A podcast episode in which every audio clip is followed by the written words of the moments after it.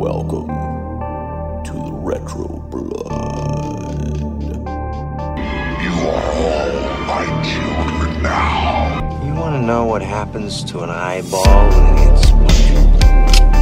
You got any idea how much blood jets out of a guy's neck? You've come back to us, Michael. Seekers, stop the rage. You still don't get it, do you, boys? There ain't no countries anymore. No more good guys. They're running the whole show. They own everything, the whole goddamn planet. They can do whatever they want. It is not the appearance of life, it is life. This is not magic. As you say, I am a scientist. We'll tear your soul apart.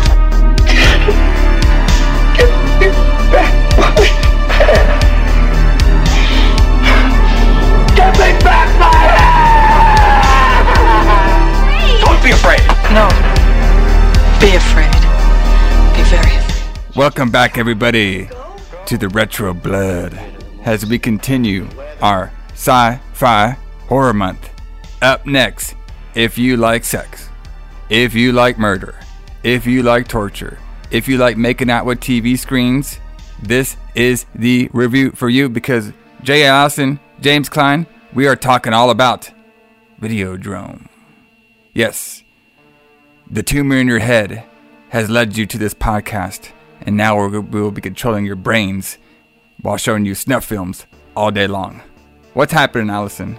How do you feel about the sci-fi month? How do you feel about the Videodrome? All I gotta say is, long live the new flesh. Oh, long live the new flesh, brother. Um, but yeah, I, I, I mean, I mean, I like the sci-fi horror month. Um, actually, more than I thought I would. I don't know why. I mean, The Thing is one of my favorite movies, but I don't know. Like, I felt like the movies for this month might be a little bit weaker. Um, and that you'd that you know that maybe uh, you know maybe they wouldn't be as good, but they are so far. Yeah, I think they've been Um, great so far. So, you know, we start off the month hot with The Thing, which is always a good classic and always fun to talk about. Uh, Last week we did They Live, which I think there's a lot of like parallels between They Live and this film, which I'll I'll get into a little bit of that later on. Uh, but Hmm, yes, but uh, um, you know, it's been very fun. You know, we see a lot of you know sci-fi, like I was saying before, sci-fi and horror kind of go along very well with each other. You know, in my in my opinion, you know, because it's all about the unexplained, or it's all about the mystery, it's all about this this thing that's not explored yet, or you know, taking over people's minds, controlling people's minds, showing them different realities. So you could do a lot with sci-fi horror. Is pretty much what I'm trying to say. Um, so this one is no exception because this one actually has a very nice and, and interesting plot to it, which I think you know at the time when it came out probably wasn't understood. But then, like a lot of movies we talked about before, you know, a lot of times they come out, people really don't understand them, they really don't really don't get it. But then later on, as they evolve, they become a cult classics, just like this one. So Um, yeah, I was gonna say like I was I was wondering about that. Uh, now I've seen this movie many times, but I haven't seen it in a long time.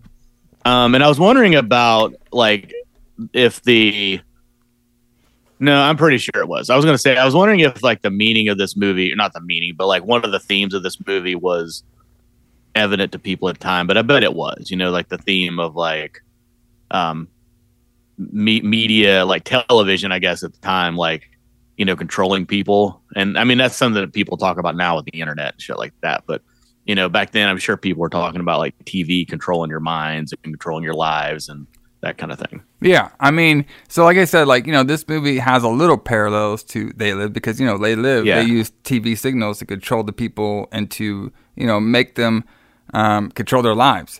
This movie is this movie is similar, but the actual plan of controlling the person's life didn't happen because it was about to happen because the the corporation wanted to they wanted to monetize the Videodrome and they put it out there so they could start controlling people, but our boy Max kind of took that away. But I think this film kind of shows like how people's like nasty, dirty uh, obsessions with with things wrong can kind of like warp their minds. You know, because the big thing is like showing like snuff films, and then you know they were saying like when you're watching this particular like snuff film, or if you're you know that that is actually putting some stuff into your brain, and it's kind of like messing with your brain to hallucinate to being that is your true world compared to the world that oh. you, you saw.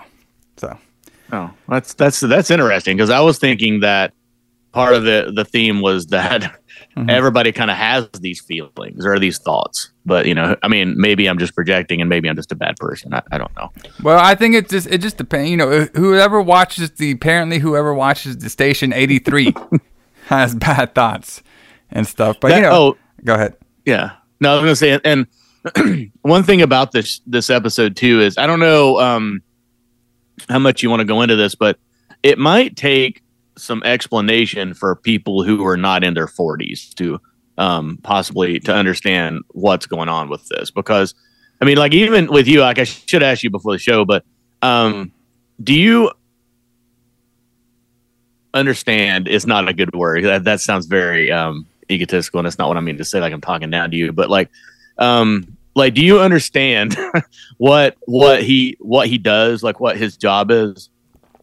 Max. Because they don't do anything like this now. Like th- what he does now does not exist. Yes, it's Max, right? You're talking about the Max character. Yeah, what Max does. Yeah. Yeah, so basically his character is he runs the uh the a late night station. And on his station he plays like softcore porn and like very violent films. Well, yeah, but he he runs a UHF station. So it's like back in the 80s and like in the 70s, you like like in big cities, you would have like VHF, I think it was VHF and UHF. UHF was a much higher band and um, you could have, have like what they call public access television, which was basically like public TV, but it was run on a community level. So like like in New York City, for example, there's famous New York City public access stations where you could um like local people would make a show and it would be a talk show or something. Um they all looked like that um uh two two between two ferns show or whatever that the what's his name does. Um but anyway, um they um so you know and you could basically play whatever you wanted um as long as it fit into their uh, censorship, which I'm not sure any of this actually would have aired on public TV. But um, anyway, um, so and you could like back then you could like call somebody up and you could say, "Hey, I want to do a show," and then they would just let you do it. Um, so that's kind of what he does. He runs like a, a public access show where he just finds extreme things to play for people late at night, basically. Yeah. But like a lot of people may not understand that now because cable kind of took that away Yeah. and the internet kind of took that away because that doesn't exist anymore. Like you'd pick it up on your antenna and you know that kind of thing. Yeah. I mean, you know, I remember, you know, you know, back when I was growing up, I mean, you know, we'd have like the HBO late at night or something. Right. You know, that would be shown on there's like a cable channel for it, but it'd always be like blacked out, which is funny Yeah. because you would hear so when those when, you know, back in the day on the, uh, the the good old box TV with the cable, if you ha- wanted to see one of those late night snuff, you know, or not snuff, but like late night pornos or something, you would click on Yeah. the station. You can hear what's going on, but you can't see anything because it's all snowy. Exactly. So you know that's pretty much what the the station was a, a, a bit like.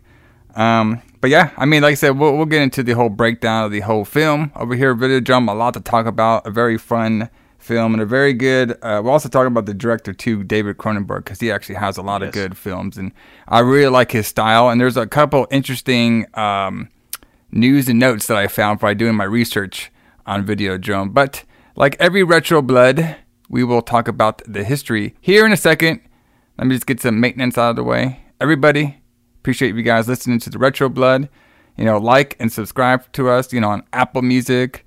Uh, we're on, on Spotify. We're on Stitcher. We're on all the podcast stations. So like us on there. Give us some comments. Uh, we also have a Facebook group page. If you guys want to see some extras from the show, you know, sometimes I'll show concerts, wrestling stuff. Maybe I'll show some other videos, stuff like that. It's a Retro Blood Facebook page. We also have a uh, Retro Blood um, business page or regular page where you can see all the, the it gets us all the news of what's coming up next on reviews. Um, we'll, you know, maybe do little clippets of the shows on there. Just a couple extra things about, the, you know, inform you of when the shows happen because the shows they drop every Sunday. And we also have the Retro Blood YouTube page. So if you want to give somebody a sample of the Retro Blood, I have a couple clips. I'm trying to make some more clips on there. Those take a little time, but uh, I will get those going. And then we have the Retro Blood Instagram. Um, that I'm gonna put a little bit more maintenance to it later on. You know, a lot of stuff going on. So a lot of fun stuff happening, especially for our anniversary month. That will be next month. We have a Oh, yeah. ton of stuff happening, and we'll tell you about that next week here on the Retro Blood. But let's get back into it. Let's talk about the history, brother. The history segment for the release date of um, Videodrome, February 4th, 1983. Now, it seems like, I don't know how, it it just seems like we, we have almost covered every single month of 1983. Apparently, the, the videos that we like to review, the horror movies we love, they all come from 1983. So probably That's a good year. It's a good year. I mean, my favorite year so far for me personally has been 87. I just like the corniness of the films. I just like the whole 87 vibe. I like the wrestling in 87. I like the music of 87. But 83 is coming around to me of being very um, artistic. I feel like there's like more like artistic style horror movies in the, in the early 80s than there are in the later 80s. For sure, yeah, I I, feel, I I completely agree. Um, and there's reasons for that that we've talked about before, and probably we'll talk about again at some point. But yeah, I mean, like I see that, like that, like in you know, I mean, we're completely different people. So the 87, 88 era for you is is it fits your personality, I think, and the the grittiness of 81, excuse me, 81, 82, 83, I think suits me better. And those are 81, 82 is probably my favorite years of horror movies in the 80s, and then 83 is also very good though. We've we found out. Yes. So the first piece of business I'm going to do is talk about the metal. So I don't know if if anybody have ever heard this band before, because they're a French. Um, a, so I talked about this before. I have a mm. hard spot for glam bands. All right? Mm-hmm. I think we talked about this like some of the earlier episodes of how you know I don't know. I just like the whole hair thing. You know, going out there, they have the same kind of rhythms with their guitars. You know, get get the crowd going. Chicks everywhere, drinking, showing their tits. Good stuff, man. I like it. Mm-hmm. So I never heard this band before because obviously they're a, they're, they're a French band, and then they the lyrics are in French. But let's see if, if maybe Allison has heard about them before. Have you ever heard of the band called Satan's Jokers? No, but that sounds awesome. yes. so these guys are are French band. They actually released their album. Well, I'm probably gonna fuck this one up, but let's just see. Les Feliz del Metal. They released this on the exact date that that uh, Videodrome dropped, February fourth, 1983.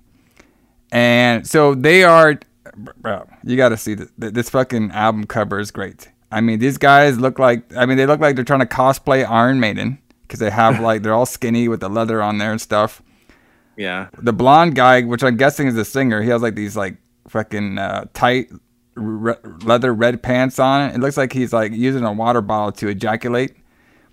But my favorite guy is the guy who is like, it looks like he's from Kiss. He, he's like all in white.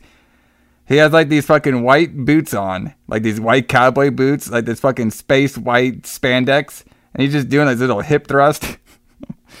it's awesome. Um, Did you listen to him? Yes, I listened to him. So basically, it's it's basically hair metal, but you know all the lyrics are in French, but it's actually pretty catchy. Like you know, I I, I didn't you know I can't read most of the freaking titles of, of the of the stuff because I don't really speak French. But I was pretty impressed. Like they got like they they they're very you know really good melody going on there. It seemed like it'd be a very exciting show, very exciting guys and stuff. So you know, I'll try to play. Maybe if I could find a live performance of them, I'll play them on the Facebook group page, and of course, we'll play a song from them at the end of the show. But you know, if you like, like you know, if you want to explore a little bit more, you know, hair metal, you know, a little bit more like the the glam type of metal, you know, these guys are actually not too bad. You know, obviously, you know, you don't. What do you, how do you feel about that, Allison? Like, how do you feel about, you know, songs in general being in a different language? Does that bother you, or you can just pretty much listen to anything, no matter what language? No, it doesn't bother me at all. Um, it, it it doesn't bother me that any song is not in another language. I mean, I'll usually look up and see what like the translation of the lyrics are, Yeah, but no, it doesn't bother me at all. Now, you also have to understand that, you know, I listen to a lot of death metal and a lot of metal in general. So usually I can't understand the lyrics anyway. yeah, exactly. So it really doesn't. I mean, if, if a death metal band were singing in French, it really wouldn't make much difference. Um, like I couldn't like Cannibal Corpse is one of my favorite metal bands, but I couldn't tell you what the lyrics to any of their songs are probably.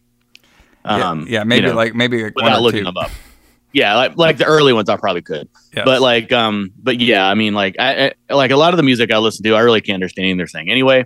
So no, it doesn't really make a lot of difference. Um, I like a lot of foreign bands. I brought up a lot of foreign bands on the show, um, and you know that I love Sepultura and you know a lot of uh, a lot of Brazilian thrash metal. Um, so yeah, I listen to a lot of foreign music actually. Yeah, and I, I don't think it's that bad either. You know, it doesn't, and everything doesn't have to be in your, your native language to to like it and to appreciate it. You know, Exactly. I remember, You I should remember raise, you should expand your horizons. exactly because you know, the, like I said, they, these guys, I don't understand what they're saying, but everything sounded great. You know, the lyrics they're sounding good, the music was sounding good, very catchy. I mean, I would definitely pop pop in this cassette to the fucking uh, premiere Videodrome. So uh, rocking these What guys. was the name of the album again? So I hope I'm not fucking it up. So it's Les Feliz de Metal. Oh yeah, uh, that that means the the the uh, Sons of Metal, I believe, in French. Yes.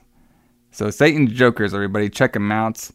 Uh, they have a couple other albums that you know obviously came out, but this is the album. uh, This is their first album that that actually came out on 1983, Fe- Fe- February 4th, 1983. So check them out, everybody. Like I said, I'll play a little bit of the maybe if I can find a live performance of those guys, I'll play them on the uh, the YouTube channel. But we'll definitely play a track so everybody can enjoy them. Uh, but yeah, very fun band. Like I, you could tell, like just like hearing them and stuff, they would definitely be a fun fun concert to go to. So. So, what are we going to be watching on the pro wrestling side, Allison, uh, on our on our on our journey around the Videodrome month? What are we going to be programmed to watch? we were going to be programmed to watch one thing because there wasn't a lot going on. Um, we've had this conversation on several months before where there just wasn't a lot of wrestling. Mhm. Um, there was a show two days after this movie came out, so I don't I don't know what day that was, but whatever. Uh, what day of the week it was, I mean, but Yeah. and um, in Atlanta, um, there was a show at the Omni, which I'm assuming was a Crockett show, but it doesn't specifically say that. Um, and we've talked about this before about bringing it up, and but the um, uh, Iron Sheik defeated Dick Murdoch in an Iranian club challenge. Remember, we talked about the Iranian clubs when we talked about Bob Backlund being able to do them. Yes. Yeah, so they had so this is going harking back to that. So they on on on February sixth, nineteen eighty three, they had an Iranian club challenge, which uh, the Iron Sheik won, of course, um, against Dick Murdoch, which is really strange because I think of both of those people as heels. Yeah, no, exactly. Um, so I don't know. Maybe Dick Murdoch was a uh, was a face at some point. Um, it's hard to believe the Sheik would have been a face in 1983. No. Um, I mean, maybe, this is maybe Atlanta. Was or This is Atlanta, Yeah. so you know, no. Dick Murdoch. He's probably he was probably the, the face during this time. Uh, Well, that's true. Good point. That is Atlanta. Um, but yeah, I just wanted to bring that up because everything else was, uh, you know, pretty pretty normal. Um, pr- pretty normal show. Bruiser Brody was on that show though, um, and he defeated uh, Ray Candy by disqualification. Oh, okay. That must have been a pretty good hard hitting match. Um, I would imagine. Yeah, I would imagine that would be pretty pretty awesome. Um, but yeah, every, everything else was just a typical, you know, typical match. But Yeah. I just want to bring those two up because those would have been two cool things to see if we had been there. Yeah, the the the the the club challenge is always pretty neat. You know, it's basically um, it's just two big clubs, and the Iron Sheik is just really good about doing them. And apparently, Bob Backlund was like like you were saying, it was the only guy that kind of like ever Yeah, be close or maybe beat him at it. Yeah, he And was I the thi- only person that could do it. And I'm pretty sure like that was like a shoot, like that's real. Like I think he was like the only one that really could like actually do it. You know, everybody else when they actually do those challenges, you know, they just they tried, but they just couldn't couldn't do it. And it it looks like a hard thing to do too. So I'll see if I can find Oh, the- yeah. the, club challenge and play a little bit on the YouTube channel. But I mean, it's Yeah, definitely to pretty say- impressive. Yeah, I was about to say, see if you can find one and put it up on the YouTube channel because I mean, the, I mean, because it's it's hard to describe if you don't see it, but Yeah. yeah, they're like these really thick, heavy clubs that look like bowling pins, huge bowling pins is what I would say they look like, um, and they're really heavy. And then you have, but it, it's not just lifting them though; they're, you're like kind of juggling them, sort of. Yeah. Yeah, it's really hard to describe. Like you have to move them around your hands, your body in certain ways. Um, so you have to have the you have to be able to move them and lift them, but you also have to be able to grab them and move them around with the same kind of dex, you know whatever agility that you would need to be able to do that. So yeah, maybe we'll put one on the on the YouTube so people understand what the hell we're talking about. But but I thought that was interesting. Iron Iron Iron Sheik won an Iranian club challenge. Exactly. So it's pretty wild. Like that actual challenge too is pretty pretty intense. So, but like I said, not a whole lot going on in the history. You know, obviously we got a couple good, couple cool foreign music going on. I got an okay little wrestling show, but you know, when we the main part is going to go see Video Videodrome. So let's talk a Mhm. little bit about the Video Videodrome behind the scenes stuff. So obviously, David Cronenberg is the director, and Oh, he- yeah. when I was doing my research, you know, so he at this time he already created Scanners, which kind of put him on the map a little bit, and he always had this this um this kind of was like like I would say like a little bit of a passion project was Videodrome because he kind of got the idea for the Videodrome from his childhood. So he said like, you know, when he was living in, you know, Buffalo, New York, um, or Buffalo, you know, in, in, in New York, uh, he was, uh, when he was watching TV, he would get like a, like late night television s- signals from uh, Canadian stations. So, um, so he would just, he kind of like, it was kind of one of those things like, like we were talking about. So, you know, when you're a kid or something, or you're, you know, an adult, like, okay, it's late at night and stuff, and you're searching on the good old TV, and, you know I mean? Then you hear something that you may, oh, I'm not supposed to see this. You know, I'm here by myself. I locked the door and I'm watching something I'm not supposed to see. So that's like, like he just remembered that as a kid, and that was the whole premise of this, um, uh, pretty much of the story was, you know, people watching stuff in secret or you know watching stuff they're not supposed to see, but very fascinated and so hooked on it that they can't let it go. Yeah, except it was the other way around, right? He he lived in Canada. He he, he didn't he live in Canada, and he was getting like Oh yeah, yeah, New yeah, York yeah, TV sorry. stations. Yeah, yeah, yeah. that's sorry. what I thought. Yeah, yeah, he lived in he's- he is Canada, Canadian. but he got the Buffalo and New York stations late at night. Sorry. So, and he's always been, a, you know, he's always been interested in like dark, darker things and people's fascinations with darker things as well too. Hmm.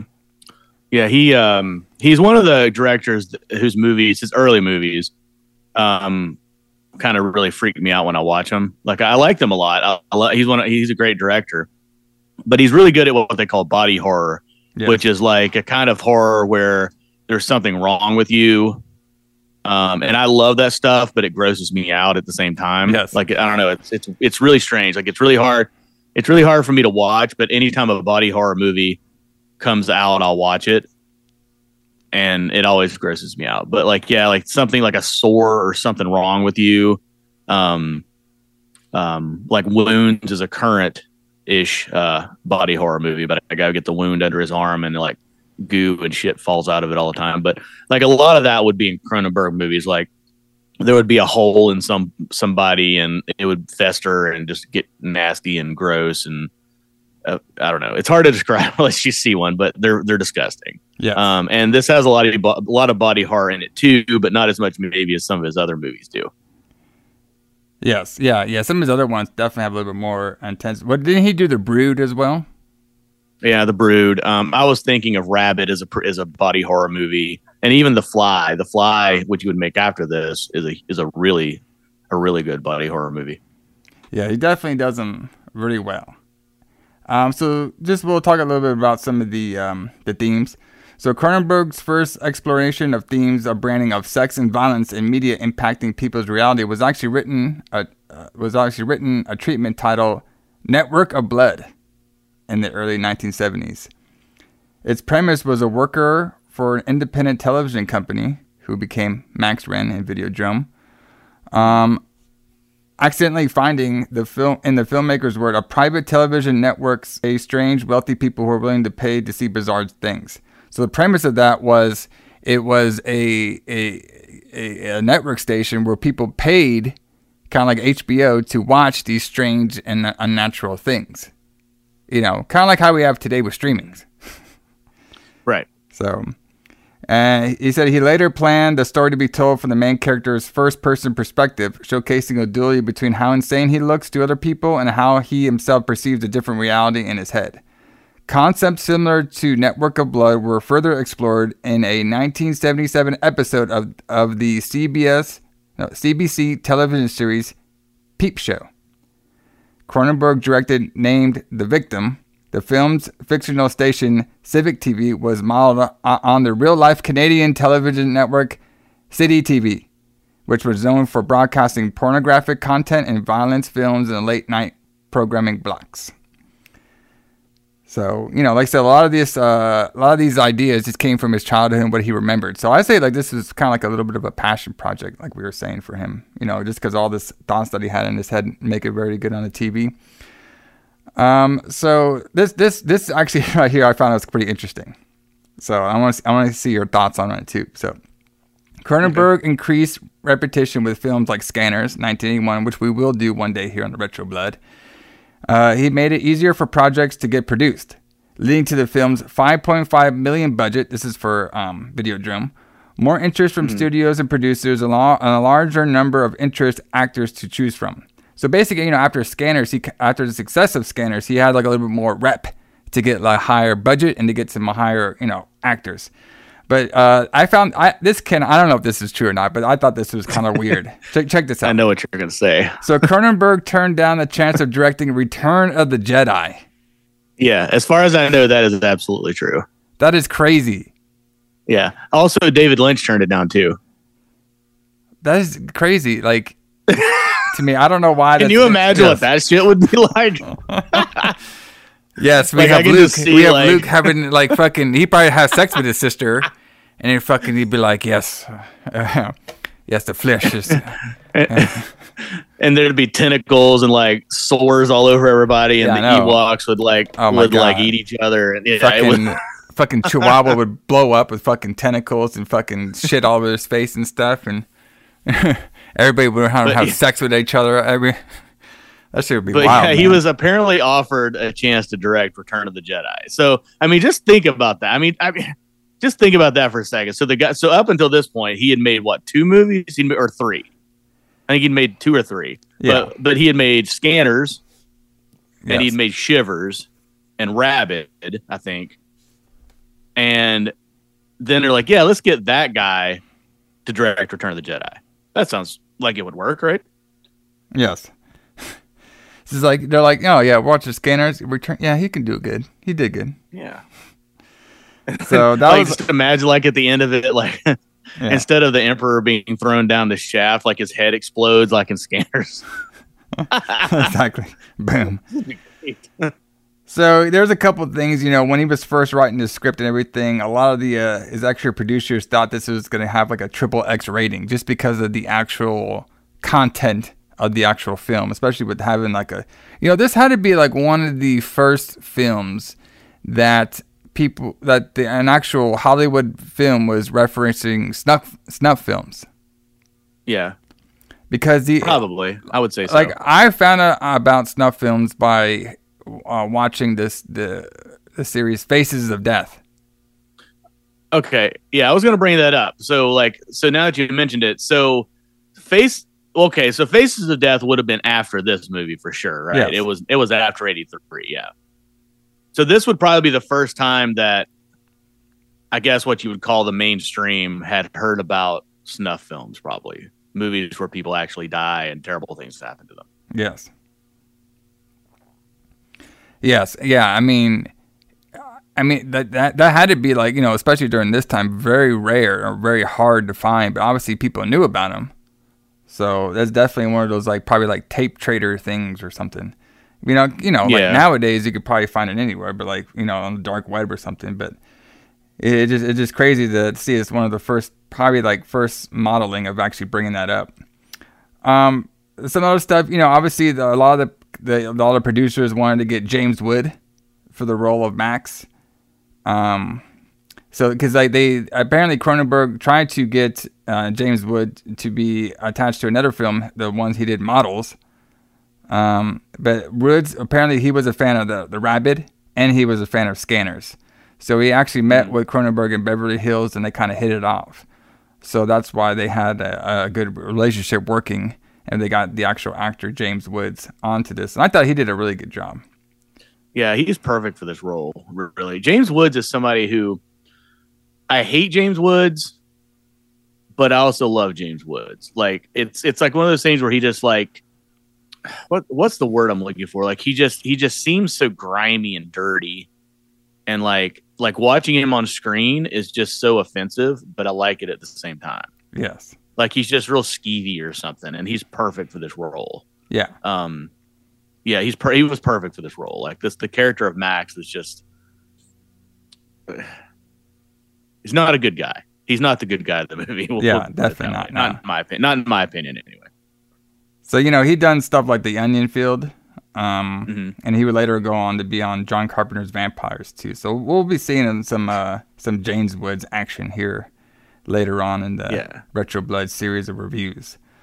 Yeah, so Um, James Woods was a famous actor at this point, right? Yeah, he yeah I'd say Yeah. he definitely had some uh, clout during this time. Mhm. Um, he had some, uh, especially for being in that Onion movie. Um, definitely Yeah. had a lot of uh, success on there. Um, but yeah, like you know, this is a couple things about um, uh, the. Uh, this is also pretty interesting too. Uh, before we get on to the full review, the awards. So you know, this movie didn't do the best at the box office. Okay, so you know, so the budget of this film was five point nine million dollars. At the box office, it only did two point one million. Whew, boy. Ooh. So they kind of lost a lot of movies. And you, to, to be honest with you, too, um, I don't know if you noticed it, but at the end of the movie, you can kind of see like they they they kind of planted a little bit for maybe doing a sequel. But obviously, with this numbers, there ain't gonna be no sequel to this movie. All right. But what I what I found interesting though is even with those low numbers, it still won a couple of awards. Okay. So the f- the film won a number of awards upon its release. At the 1984 uh, International Fantasy uh, International Festival of Fantasy Film, it tied with Bloodbath at the Death House for Best Science Fiction Film, and Mark Irwin received a CSC award for Best Cine- Cinematographer in a, the- in a in a film, a theatrical film. This one, is, this one is the one I thought that was funny. So, Videodrome was also nominated for eight Genie Awards, with David with David Cronenberg tying Bob Clark's A Christmas Story for Best Achievement in Direction. this I fucking mean, can movie. you just imagine that? How is this movie tied in with Return of the Jedi and A Christmas Story? Like, I would never think that in a million years, but No, they are, they are um, tied in this weird world. yeah, like like uh, we're- we're trying to decide best director, and I just keep going back and forth between Videodrome and A Christmas Story. Well, Just this, well, no, no, this was for the award of best achievement in direction. Oh, best achievement in directing. Yes. Okay. Well, well, So I'm not exactly sure what that means. Maybe it means like how creative the film was or something. But Probably. like, I mean, imagine like okay, imagine you have like a. Just imagine, how, like, uh, let's say you get like a group of people who are like nominating films. All right, guys, we're gonna have you watch A Christmas Story, and we're gonna have you watch Videodrome, okay? And I need you to compare the two when it comes to its film direction. Oh yeah, no problem. I was like, what the fuck did we just watch? Like, imagine watching those two movies back, back, back to back. Like, it would just be like total 180, like a total yeah, 180 that would be that that would be that would be kind of crazy. Um, yeah, because I mean I, that makes sense though with video. I don't know. I've never seen a Christmas story, so I don't know. Maybe it's one of the m- most amazingly directed movies ever. But I mean, it's a it's a Um, nice story and plot and everything. It's very well directed. It's just like when you actually link, link them in the same category, it's just kind of strange. It is kind of strange. But I would. I mean, I definitely see Videodrome being something that is an achievement in directing. I mean, it's Oh, it's great. it's. Pr- I mean, yeah, the direction is pretty amazing in this. If you really, I mean, well, Cr- Cronenberg's a genius. I mean, there's no doubt about that. He's one of the best filmmakers ever, in my opinion. Yes, he definitely does. Uh, he definitely does his stuff really well. His shots are very well. His characters are very well designed. His story arcs really well. Uh, scenery goes along with everything too. So he definitely checks all the boxes. I would say. I, I I'm a big fan of the Cronenberg stuff, and we'll, like I said, we'll be doing more of his stuff on some later months here on Retro Blood to explore them. They're definitely fun.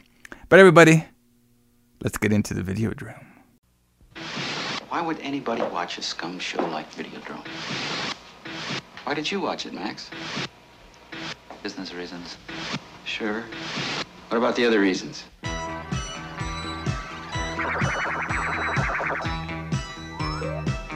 Max Renn is a victim. I woke up with a headache. He has been exposed to Videodrome. I'd been hallucinating for a while, ever since. What? Since I first saw Videodrome. His brain is already receiving video images. I think that massive doses of Videodrome signal will ultimately produce and control hallucination to the point that it will change human reality. Soon, his visions will coalesce and become uncontrollable flesh. Videodrome is seducing Max Renn.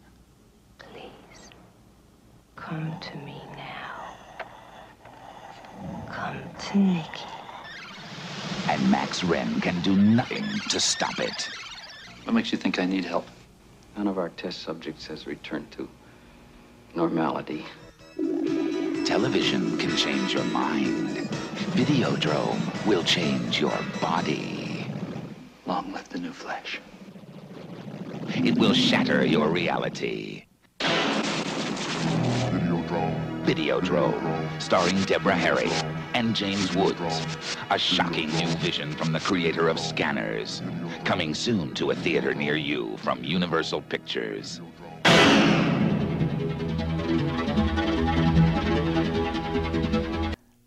All right, so you know this movie. He starts off normal credits. Uh, we have some pretty good music, I would say for the, especially for the beginning. I always like those like, that like '80s horror synthesized music. It always has a warm spot for me. I love that stuff. So the first thing we get. This is a.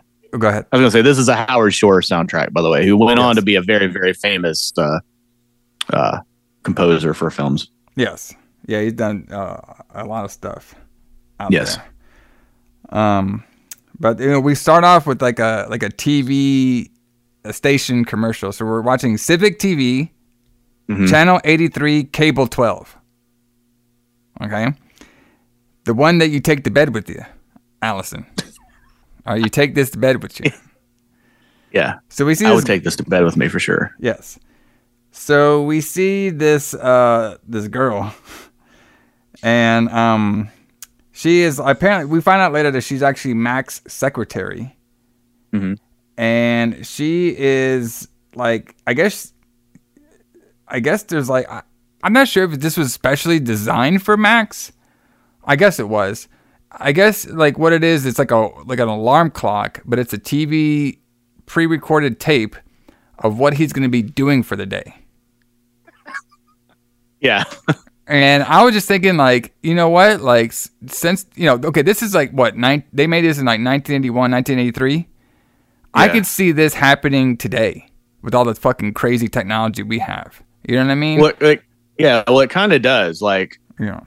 You know, like my Alexa does that, and I don't even when I don't tell it to. Like, I set my Alexa, my uh, my Echo for for an alarm, and Alexa will wake me up, and then and then she's like, "It's raining outside. Do you want to know what the traffic is? Do you want me to read you a book? Just if you want me to read you a book, just say read Lord of the Rings chapter one. I'm like, shut the fuck up. I don't want you to read me a book. Just wake me up. That's all I want. Yeah, Anyway, no. here we. Yeah, like just imagine if Alexa had like a face to it. right. and like it's just telling you to do all this stuff.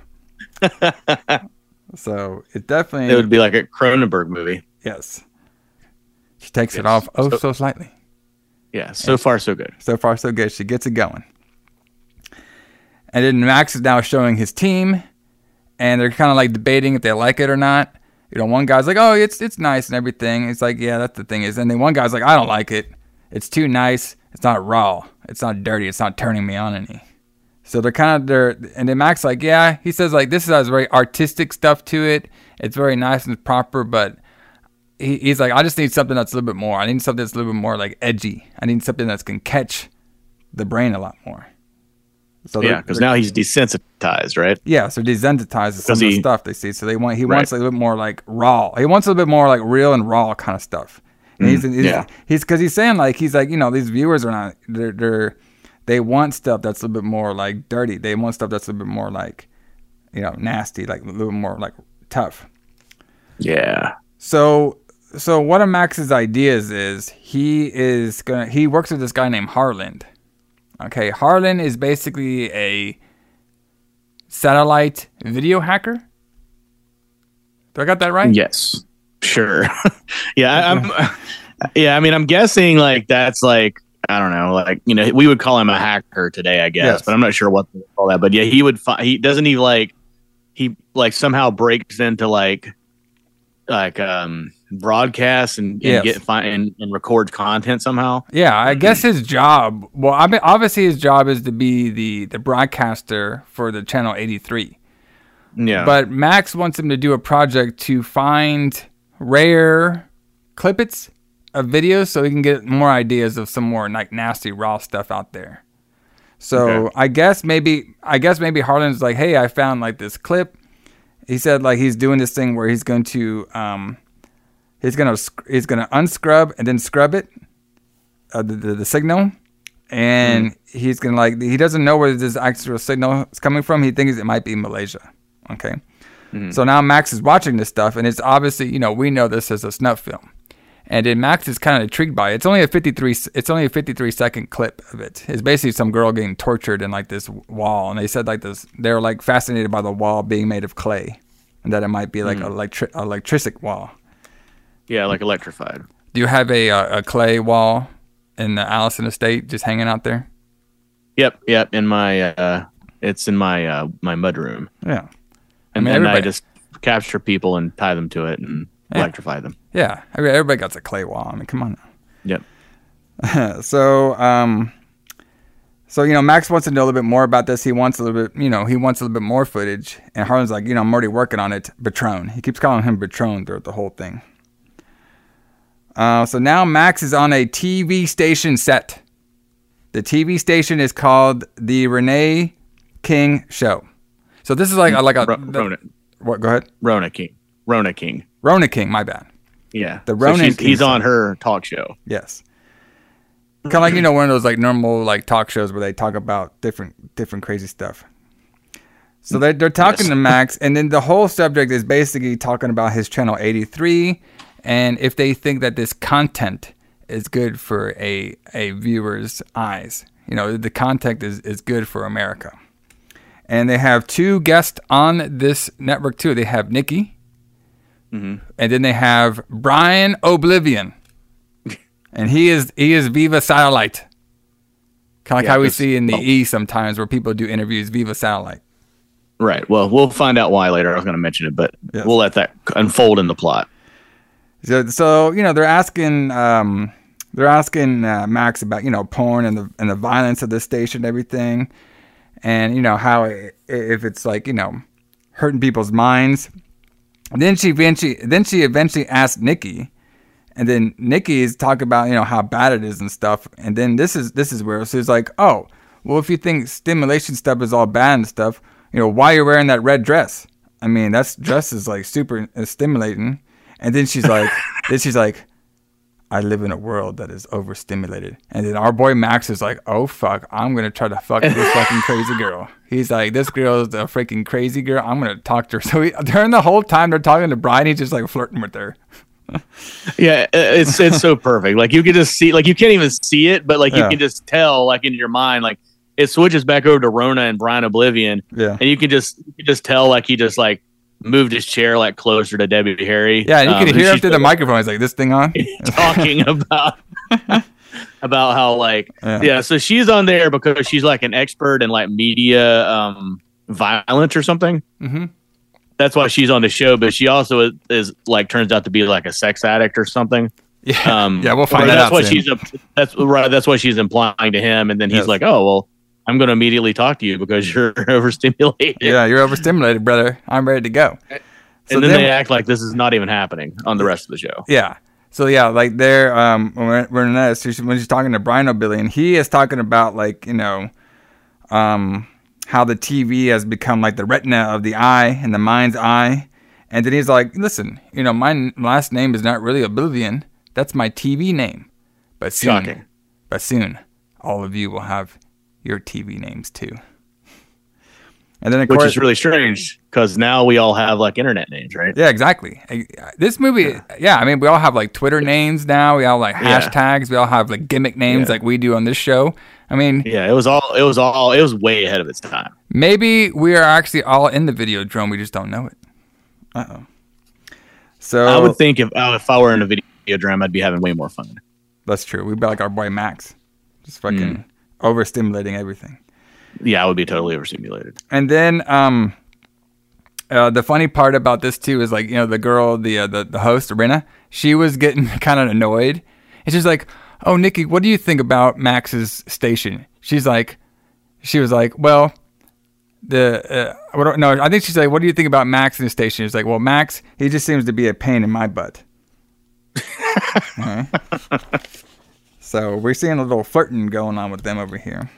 After all this, you know, Max is trying to do some more research on watching some more of these, snuff, snuff films with Harlan. And then, you know, Max, he's like really intrigued. He's like, man, this is very interesting. Like, you know, like, how do you think they did it? You know, with these actors and stuff, you know, everything looks really real.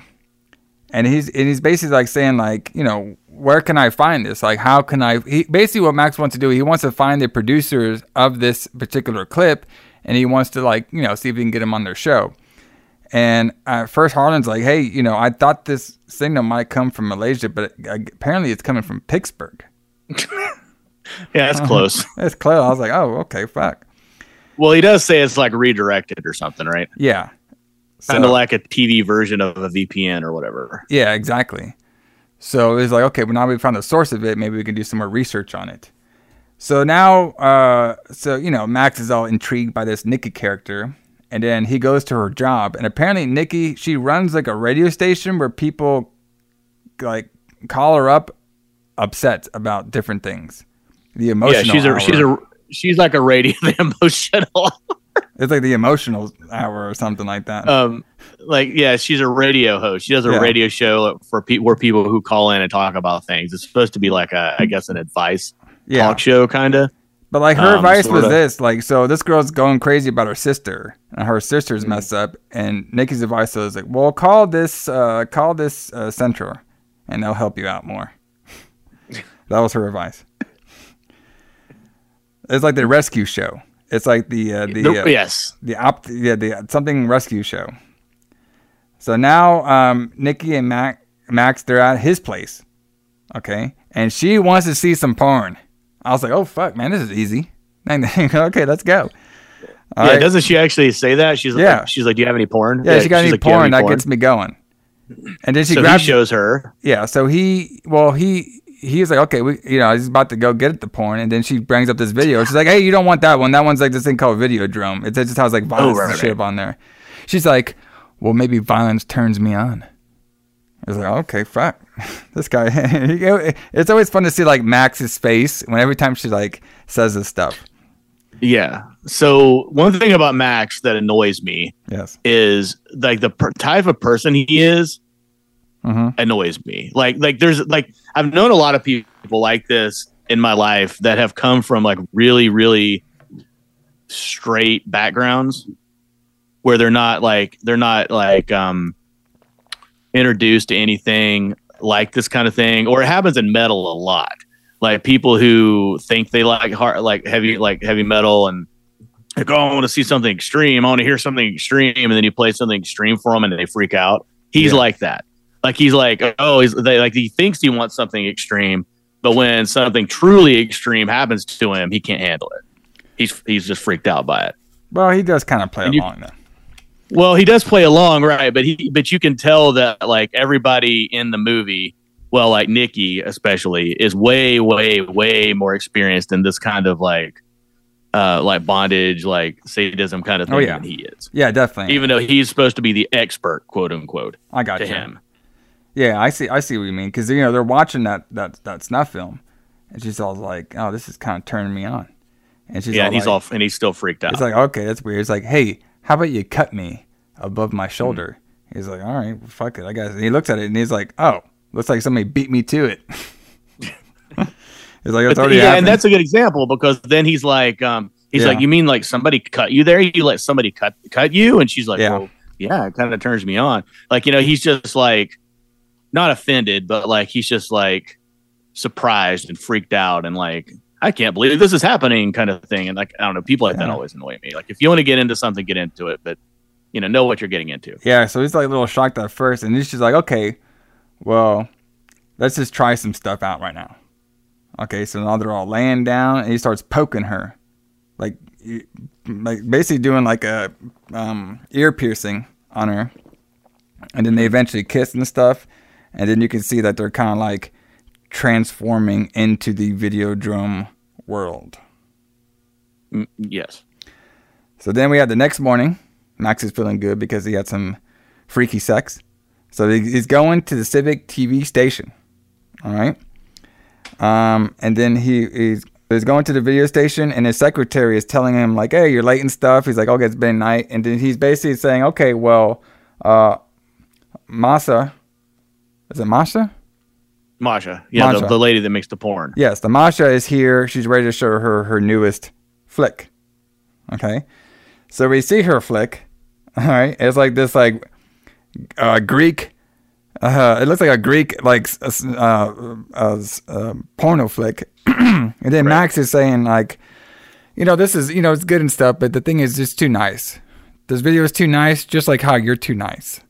All right? What I'm looking for is like, hey, have you ever heard of a thing called Videodrome?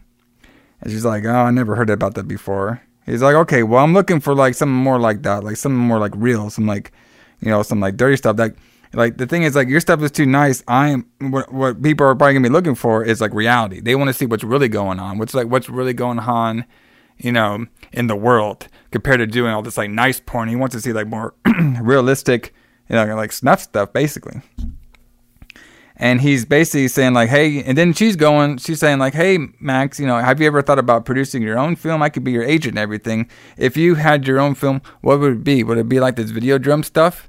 And then max like ah, i'm not really big and i don't have the patience for that and stuff. But um you know if you could do me a favor if you could talk to your contacts to see if they know anything about this Videodrome. And they they kind of agree.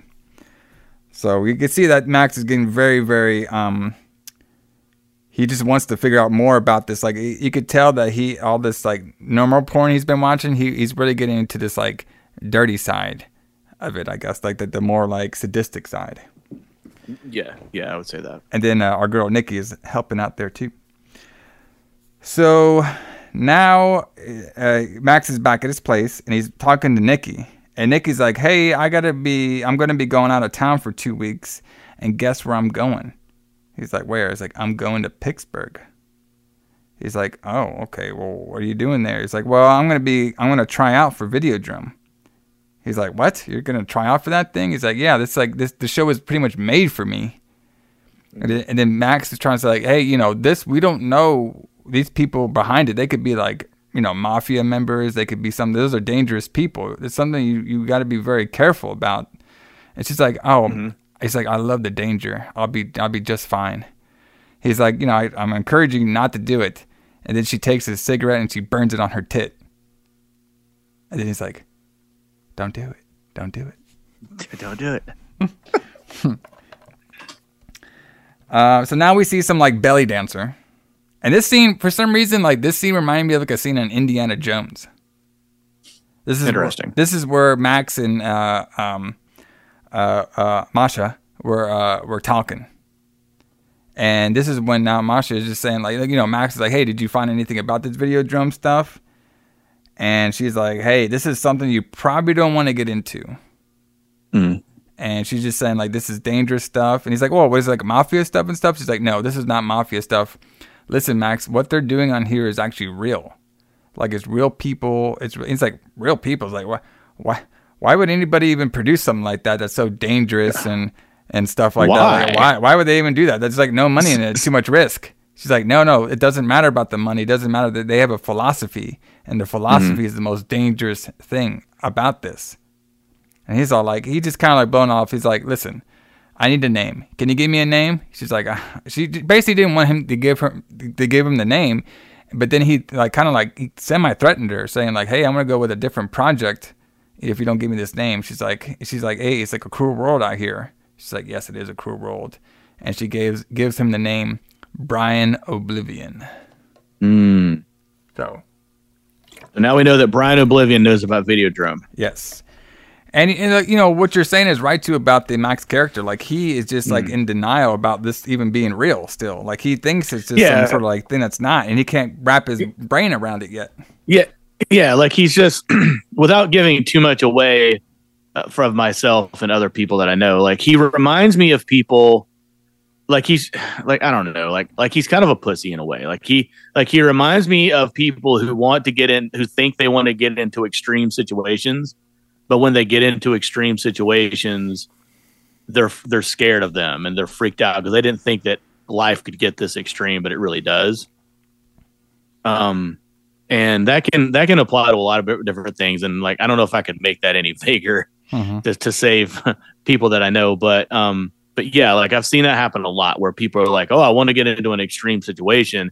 And then they get into that extreme situation and they're like, oh my God, I can't handle this because I, you know, because I never knew that anything could be this extreme. Exactly. You know what I mean? Does that make sense? Um, so Yes. yeah, so he's like that guy, which I immediately hated because I hate that guy.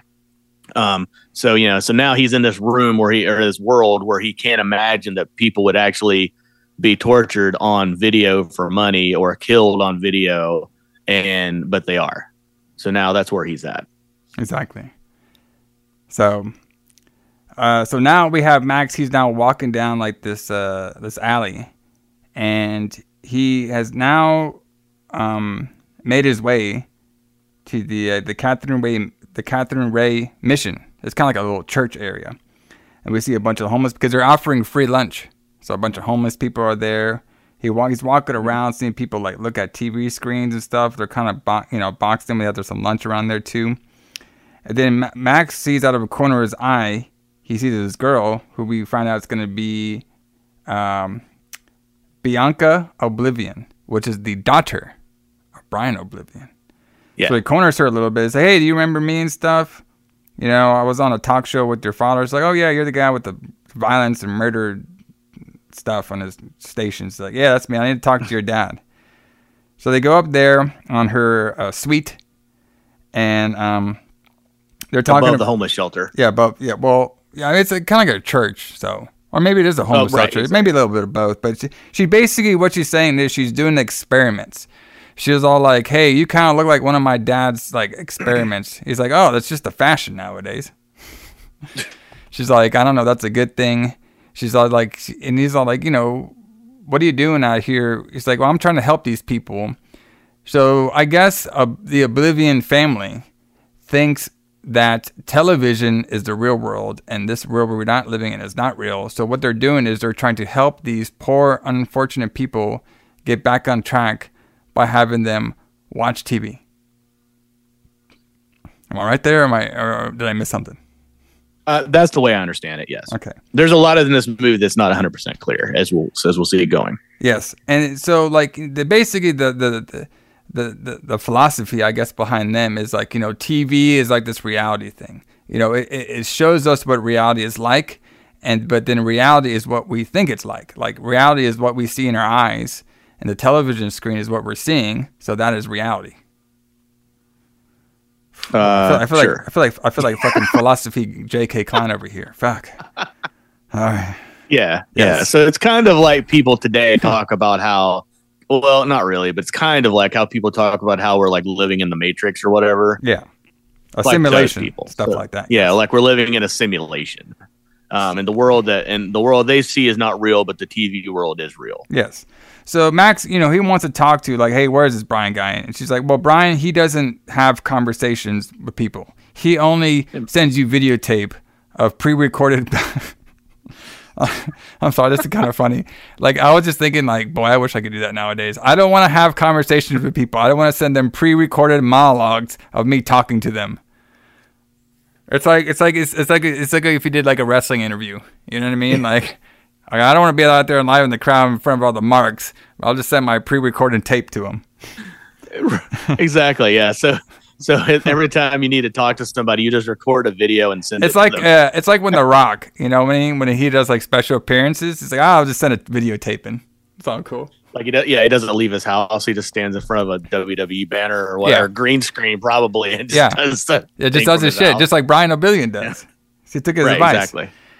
And then she, then he's like, okay, well, you know, can I just have a conversation? He's like, my father No. hasn't had a conversation with somebody in 11 months. He's all like, Uh, and it And isn't they- it years? yeah, yeah, maybe like a couple of years or something. But then she's also like, he's like, which format would you like your monologue tape in? it's like, well, I'll take it off. Uh, I don't know, maybe uh, YouTube TV. That's what I'll take mine off. Thank you. Yeah, I, I I love that, too. Like, would you like it on VHS or Beta? Yeah, exactly. Like, which format do you have? Yeah, too bad we, you know, nowadays she would have a bucket load list of fucking formats to Right, send it to you. You want me to send it to you on your Apple Watch? Uh, maybe. So he's like, okay, well, tell your dad this. Tell him I want to talk about Videodrome. Just tell him about Videodrome, and he'll definitely want to talk to me. And she's like, I don't even know what that is. What what format is that? He's like, well, apparently you haven't done as much research in your company as you think you have. And then he leaves.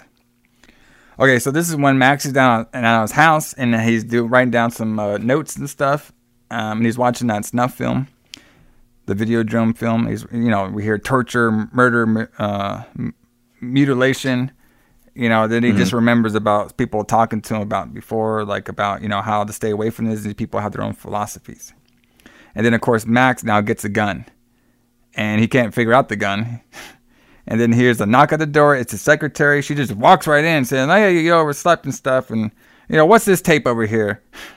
He's like, Don't touch that tape. Don't. He's like, What the hell's going on? Then he like slaps her a bunch of times. But when he slaps her, he thinks Yeah. it's like Nikki. He has like a hallucination. Then he wakes up and then he apologizes for slapping um, the, the secretary. And she's like, Oh, you didn't slap me at all. He's like, Are you okay? Do you need me to stay here and stuff? He's like, No, no, I just didn't sleep that well and I'll be fine. And it's over here. Because she was there to drop off his uh, morning tape that wakes him up and tells him his schedule. But she was also there to leave a tape that was from the office of Brian Oblivion. And she said she would Right. personally deliver it to herself. which is herself. his monologue. Yes. So, do you get the feeling that um, maybe it's just me, but do you get the feeling that there's a there has been in the past a little bit more going on between Max and the secretary? It's possible, yeah. They didn't really explore Like it too kind of, much, but yes. they didn't explore it at all. But like I kind of get the, the the way she is. Like you could look at it two ways. Like you could be like look at it as like that's his secretary and she like runs his life. Mhm. Um, but like she seems to have this like familiarity to him that she can like, you know, like she can just like walk into his house without knocking on the door or anything like that. Yes. Oh, You she I mean? also like, she's, like she- she's been there many many times. Yes, and she also blo- brought up too that that Nikki girl, she wasn't on a work trip. She had some time off, like two months time off, and she started to take it, and that's when she went to Pittsburgh.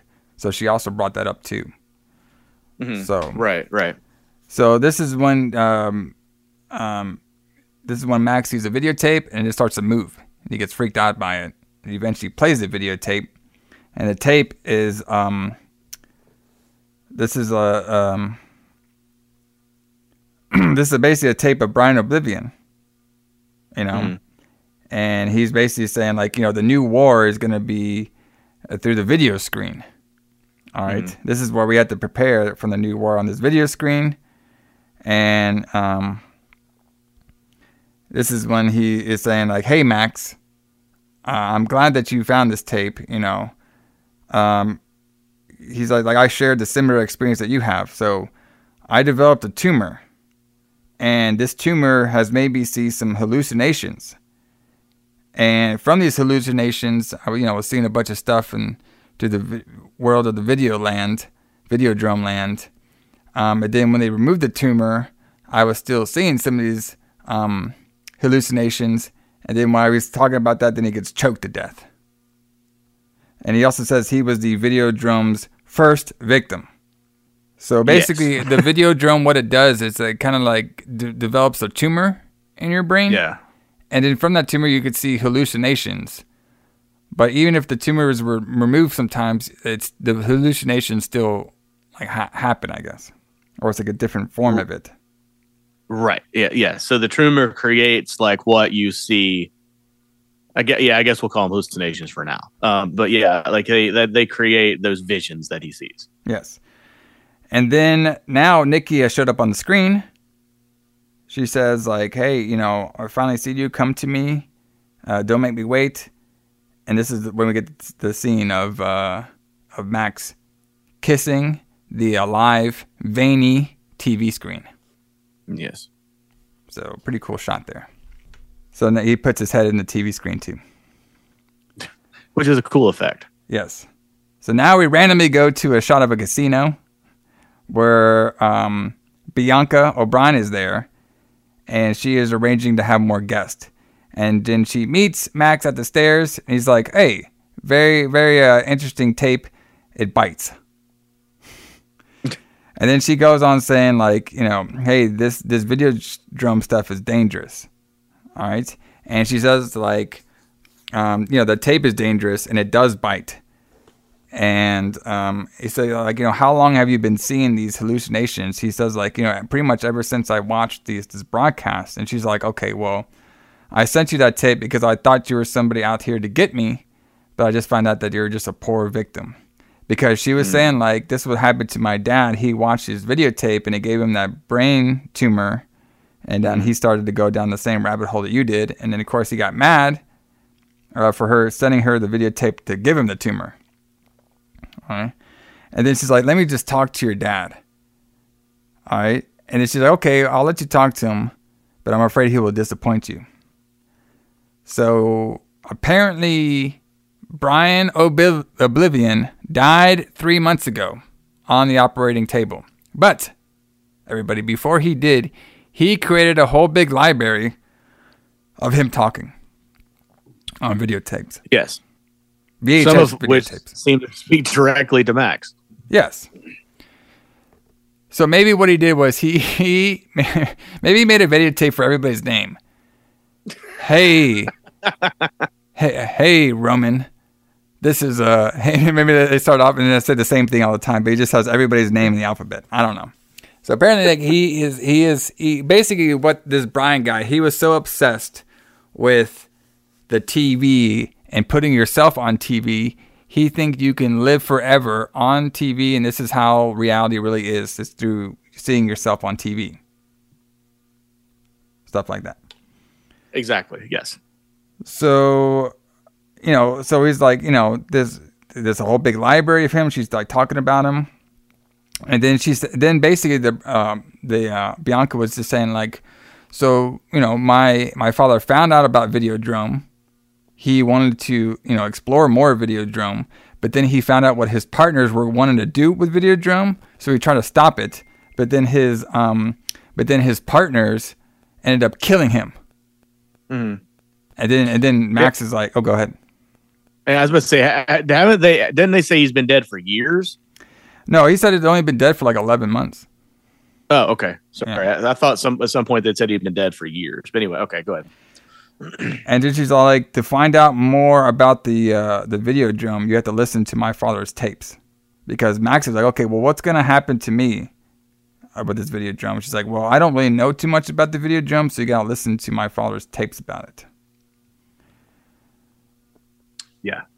So now Max Sounds like a plan. Yes. So now Max is looking for Harlan, and he finds Harlan, and he was like, "Hey man, have you been having like hallucinations?" And my Harlan's like, uh, "I'm not sure, Patron. I don't think so." He's like, "Should I be?"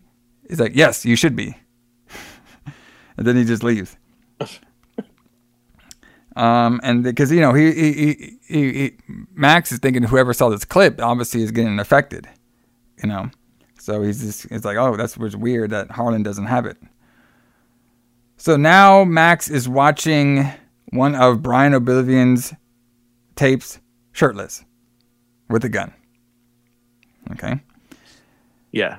So the the tape was like, you know, Videodrome will you know grow a tumor in you, and it will make people see reality uh, in, in their own like custom way. All right.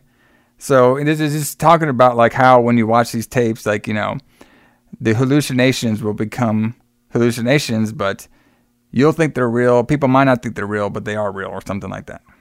So Max's yeah. scar opens up, and he actually puts a gun in his stomach.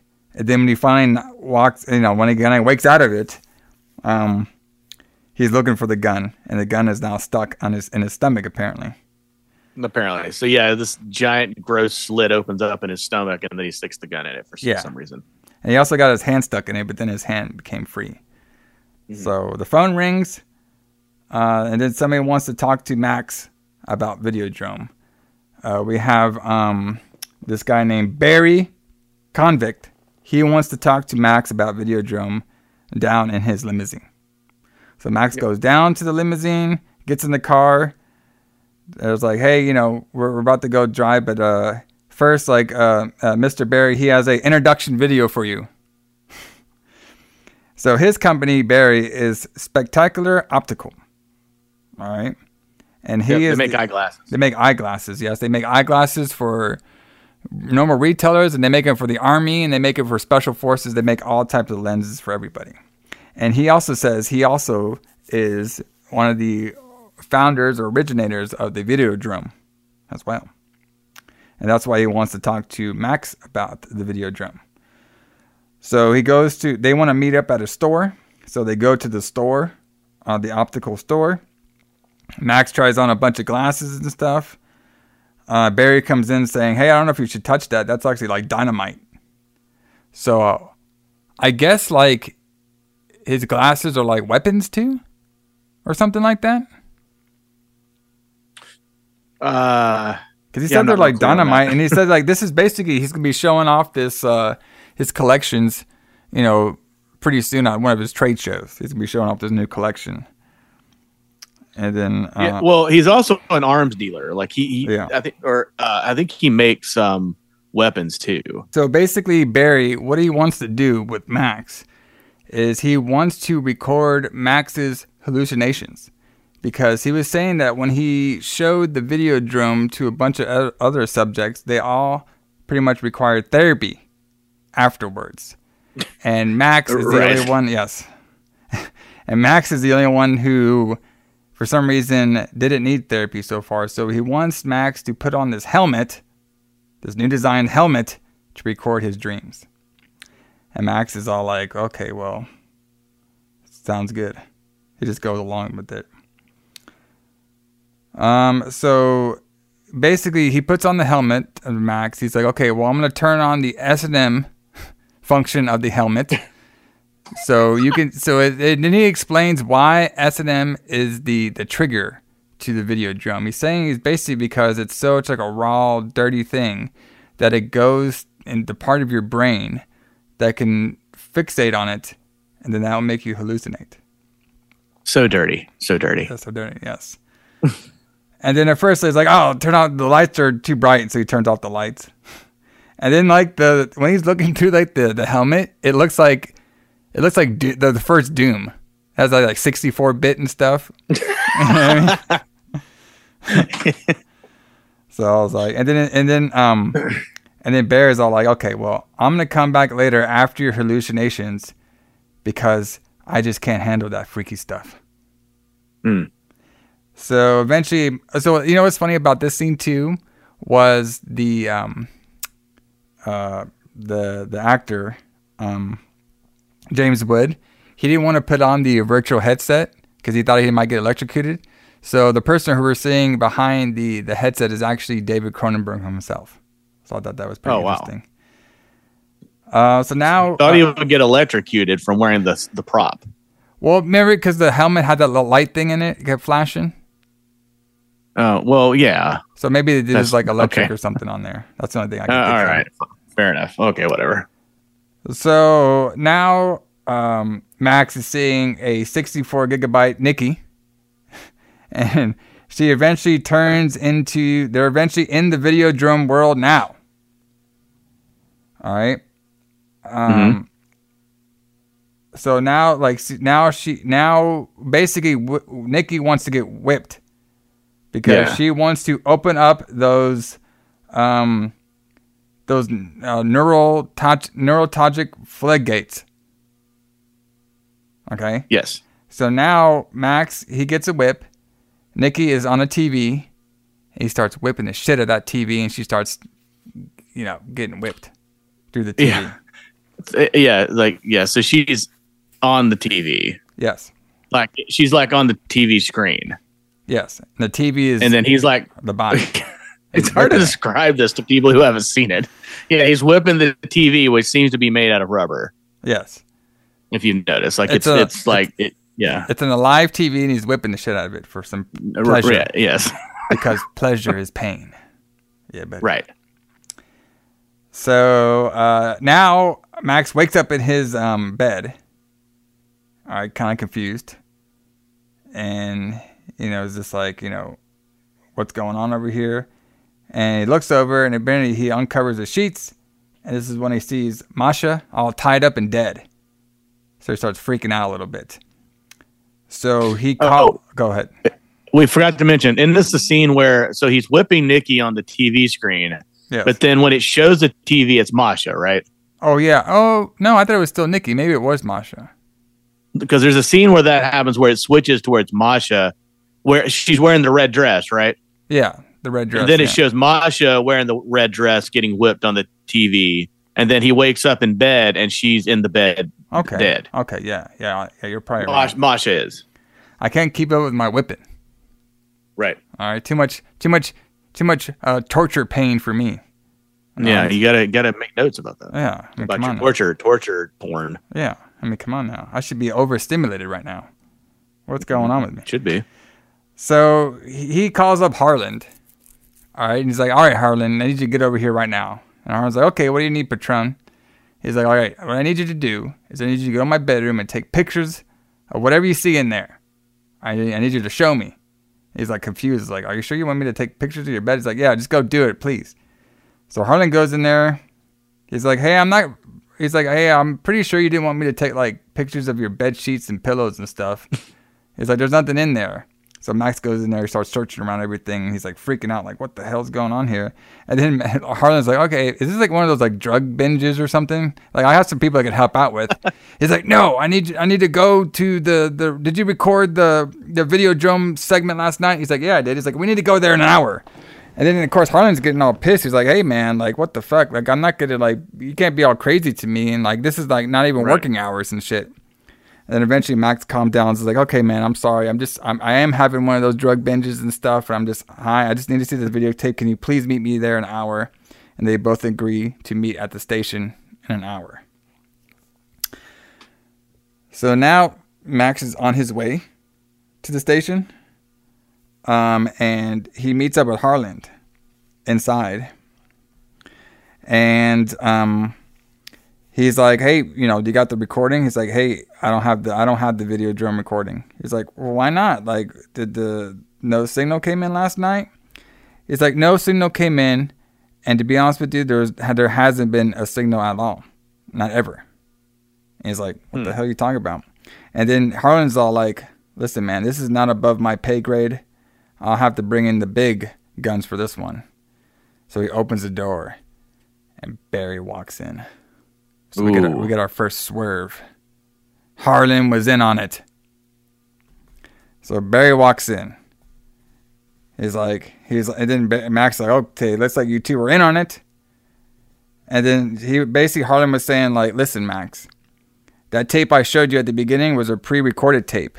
Videodrome has never been broadcasted, at least not yet. Hmm. He's like, what the hell? He's like, what's? He's like, yeah, two years. Um, Barry sent. See, basically, Max is kind of figuring out now. I was like, okay, well, I can see Barry sent you over here, and it's like, yes, Barry sent me over here like two years ago, and it's been a great two years. Um, but you know, just trying to like saying like I've been here for two years and it's been a great experience, but there's some some stuff that was behind the scenes that I was doing. What the? Is this this? Uh, sorry, I'm, I might be wrong. Is this the part where they talk about their plan and why they're doing the brain tumors, or not yet? Uh, pretty much, yeah. They're, they're, they're basically uncovering of how, at this point, that they want to um they want to broadcast the Videodrome and use station 83. So now they're trying to manipulate. They're trying to like corner Max. So basically, Harlan was in on it too. You know, he was the one who originally showed him the clip, um, to get him involved. So Harlan's talking about Yeah, like you know I was showing you this clip to get you involved with the whole Videodrome stuff, and then now the reason why we're doing this is because North America is soft. You know what I mean? and the rest right, of the world is like tough now.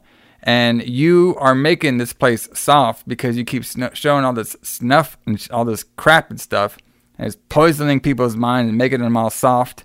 So what we're gonna do is we're gonna play the Videodrome on your snuff uh, channel, and we're gonna control the people to make them all tough. So that is their plan. That's Harlan and that's Barry's plan, is to to use Videodrome like a weapon and make this place Right. tough. Exactly. Right. Right. Right. Okay.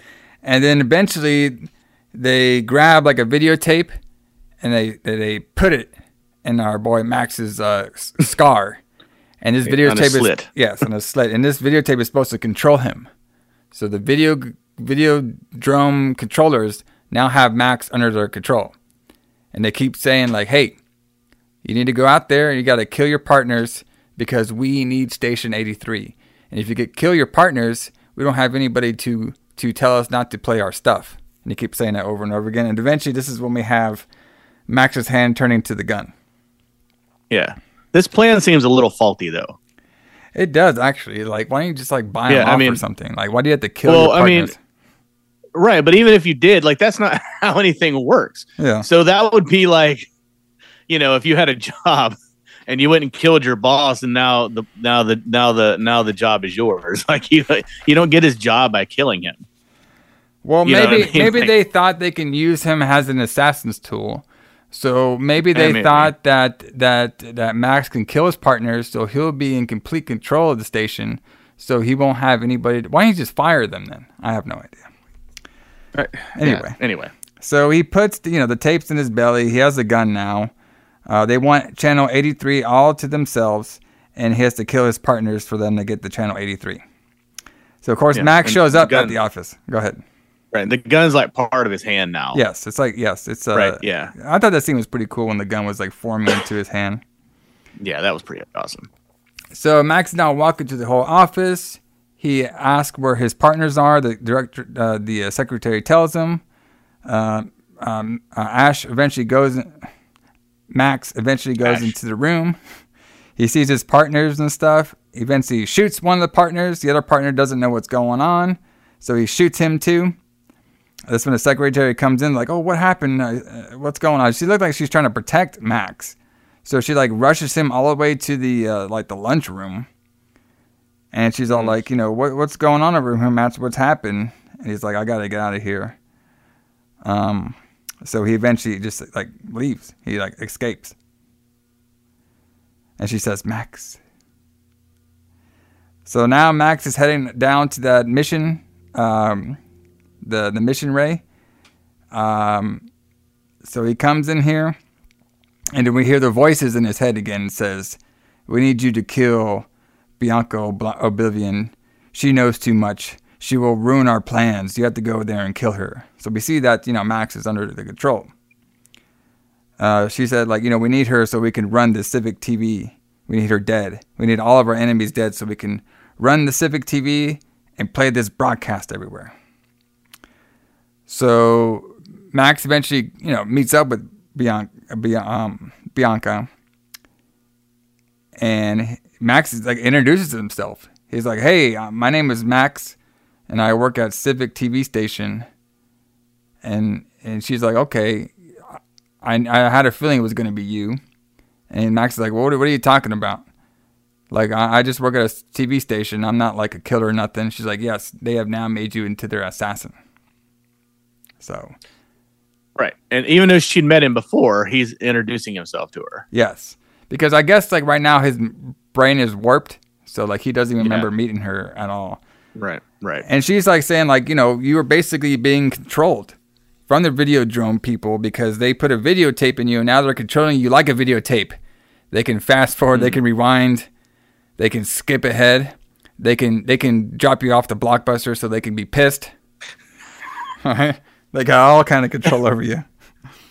I was I was thinking that when she said that, and she's like, she's like, they're controlling you like a videotape. They can fast forward and they can rewind, and Yeah. That's about all you can do with a videotape. They can get they can get store clerks at the Best Buy pissed off at you for not rewinding it to the end.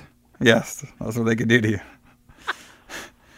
So, um, you know, and then this, th during this whole stuff, you know, they're going back and forth, and then uh, you could tell that Bianca's kind of like leading him towards something, and then she eventually shows him like this TV tape, like, listen, that girl that you like, Nikki, the Videodrome actually killed her when she went down. So we see like a film of her getting like killed, and she's like, they they only used her essence before she died to control you, but they actually Okay. eventually killed you.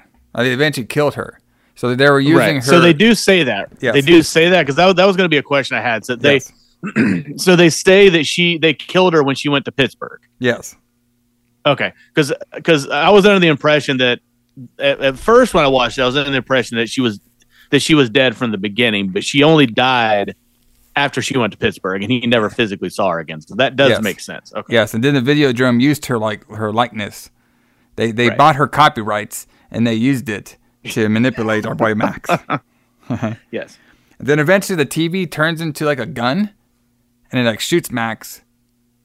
And then now Max is out. now Ma- now this is what Bianca is saying. All right, Max, you have been the video Videodrome control is gone. You are now a video made into flesh. Death to Videodrome. Hail to the new flesh.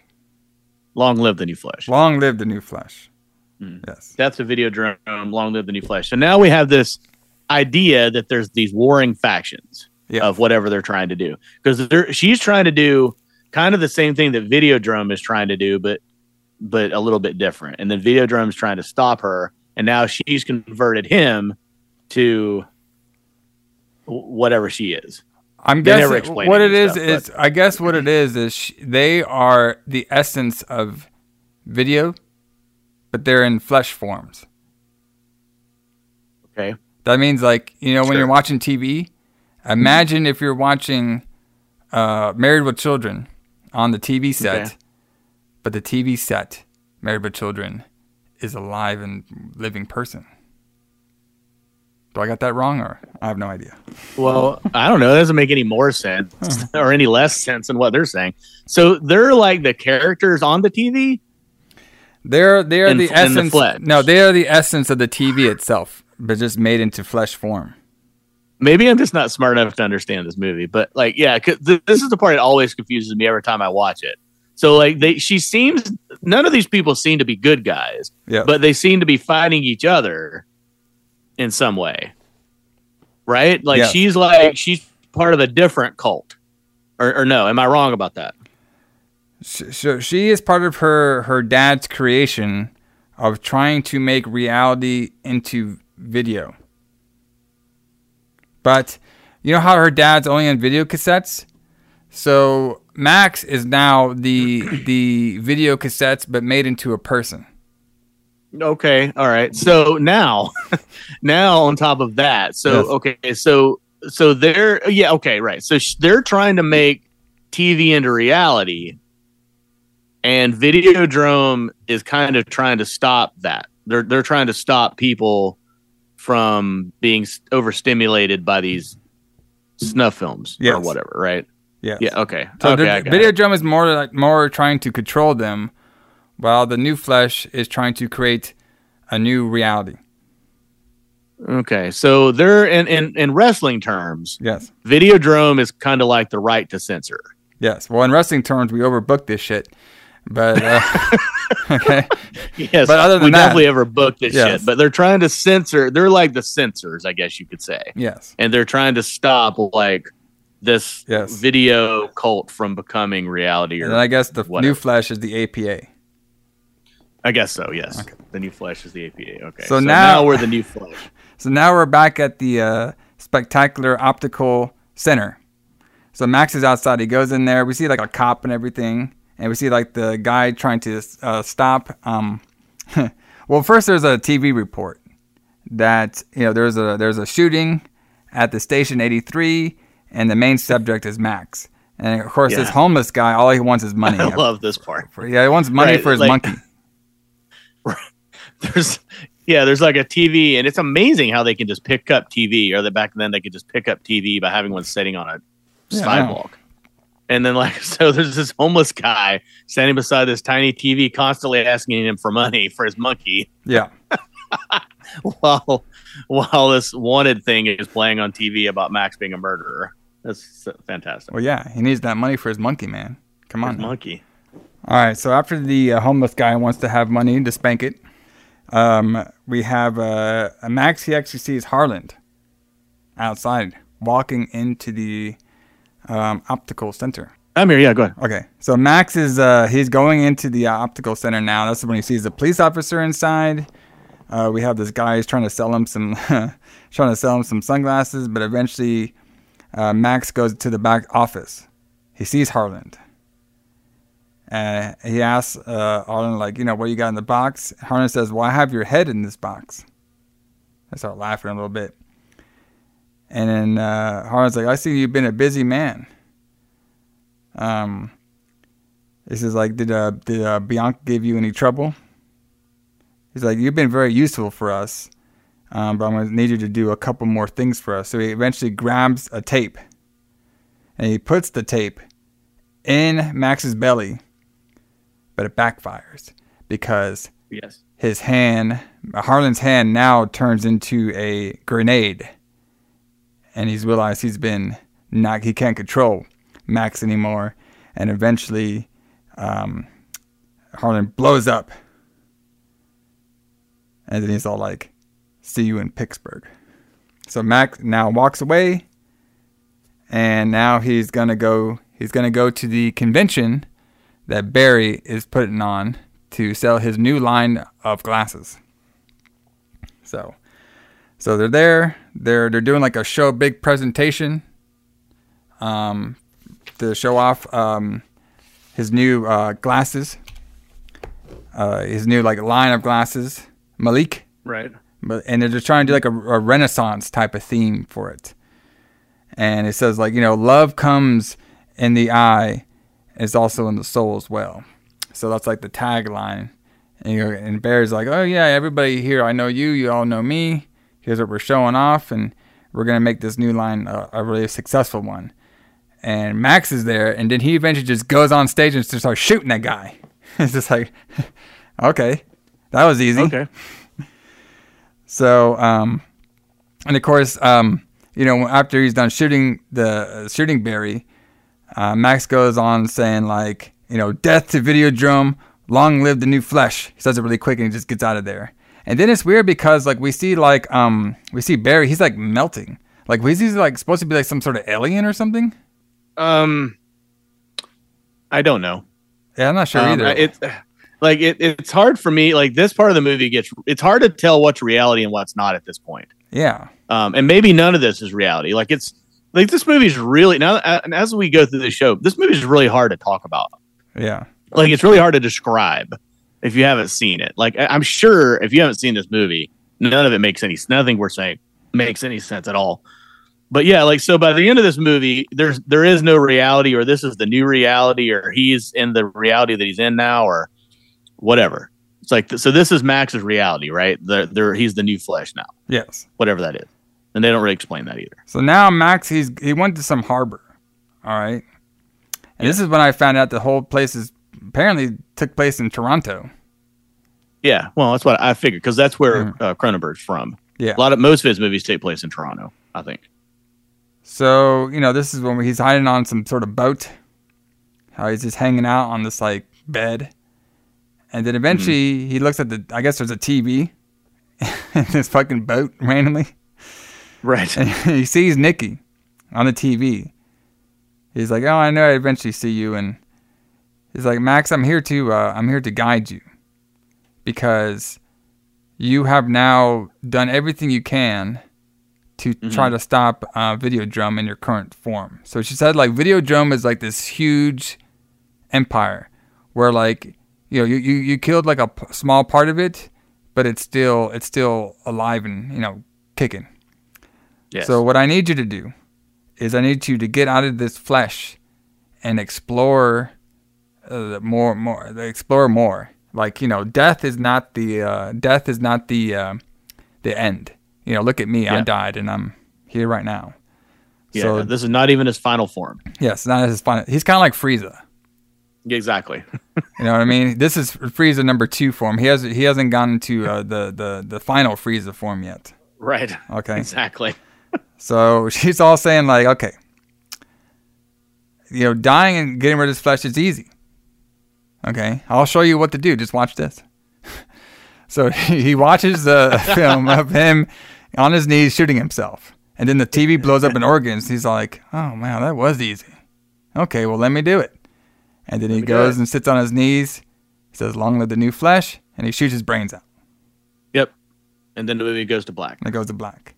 So apparently there was like a like an alternative ending that was like discussed, where it was supposed to be after Max kills himself, he he gets resurrected into the Videodrome layer, you know, with the like the clay wall and everything, and that's when he goes and kisses Nikki, and they're supposed to be all happy together. But apparently, Right. like over time, like um, I guess Cronenberg he didn't really like that because I Hmm. guess one of his big thing is he's not he doesn't believe in the afterlife, so he didn't want to portray that. So now it's it's kind of like some of whatever it's kind of like all up to our all up to us to figure out what happened afterwards. So Yes, I guess so. So, how do you feel about alternate endings? By the way, Um, I, li- In I like I. I like them. Um, there, there's some good alternate endings and there's some really bad ones. Mm-hmm. Um, the, I think the worst one was like Halloween Six. Um, I, I could talk about that probably later on, but that's uh, I'm sure we'll talk about that later on. because that, that one didn't happen in the 80s. That actually happened in the 90s. But there was a very funny al- alternative ending with that one. And then you know sometimes like when you when you hear like just a different side of it, like it just it's just fascinating. You know what I mean? Like okay, what could have been? You know what I mean? yeah, yeah. Yeah, I always think they're really strange because to me, like writing a story, you, you know, you have a beginning, a middle, and an end, you know, and you're trying to get to the end. But then, like, I just it's hard for me to imagine going to a mo- making a movie and then getting to the end and being like, well, this is this have a different end. Um, but yeah, I was thinking of the Paranormal Activity endings. I don't know if you've seen all those, but the one they used for the theaters, I think, is actually the worst of the mo- of the endings that they could have picked. But uh, but Yeah, it happens.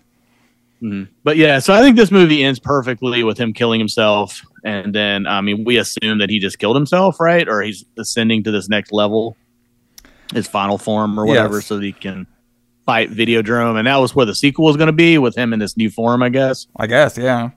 I mean, I guess. I mean, yeah. I would assume like his, uh, like I said, it's going to be in his final form. Um, he's going to be battling the Videodrome, but it just, uh, I, obviously, we have got to see what what all happens, which is not a whole lot. Right. And this movie, like we mentioned, did terribly.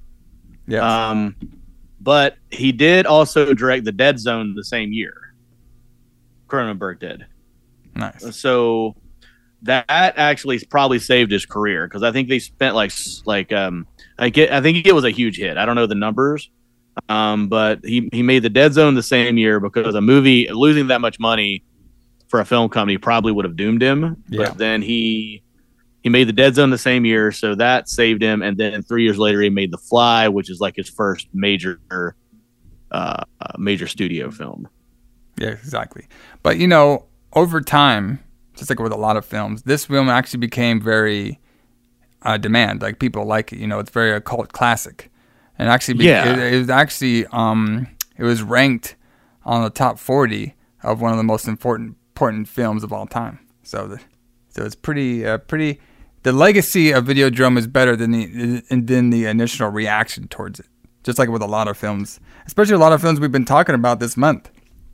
The thing was like that. They Live was a little bit Right. like that, and now this movie Yeah. is like that. You know, for over time, when they're explored more, when they're shown more, they get a lot more recognition of how great they actually are. And uh, apparently, this movie wasn't released on home video until the late '90s. That's hard for me to believe because I would have sworn I saw it before then. I don't know. But the, but Maybe. seeing it on home video would be the only way I would have been able to see this movie. So Yeah. yeah, I don't know. Interesting. There you go. Well, everybody, that has been Videodrome here on the Retro Blood. Very fun review. Very, very interesting movie. I like when we can kind of dive into different philosophies and theories behind the movie. Uh, so definitely pretty fun. This one is definitely a fun sci-fi uh, style of movie as well too. So uh, definitely fun on here. Um, but join us here next week as we explore the Lifeforce here Oh, yes. on the Your Blood as we wind up or wind down the sci-fi month. wind up. So as we wind down the sci-fi month here on the Retro Blood. And of course, next week we'll tell you all about the Retro Blood's Halloween plans, which is going to be a ton of stuff coming out. Yeah, it's gonna be for crazy, crazy It's Halloween gonna be, month. It's be crazy, crazy, crazy. Mm. So speaking of crazy, we'll end everybody with some Satan jokers. This song is the Samurai because you know, Hell yeah. you know when you're late at night You're in your room. You lock the doors. What are you gonna watch? You're gonna watch some fucking samurai geisha porn. Yep. Yeah, brother. All right, everybody. We will check you here next time on the Retro Blood. All right. See you guys.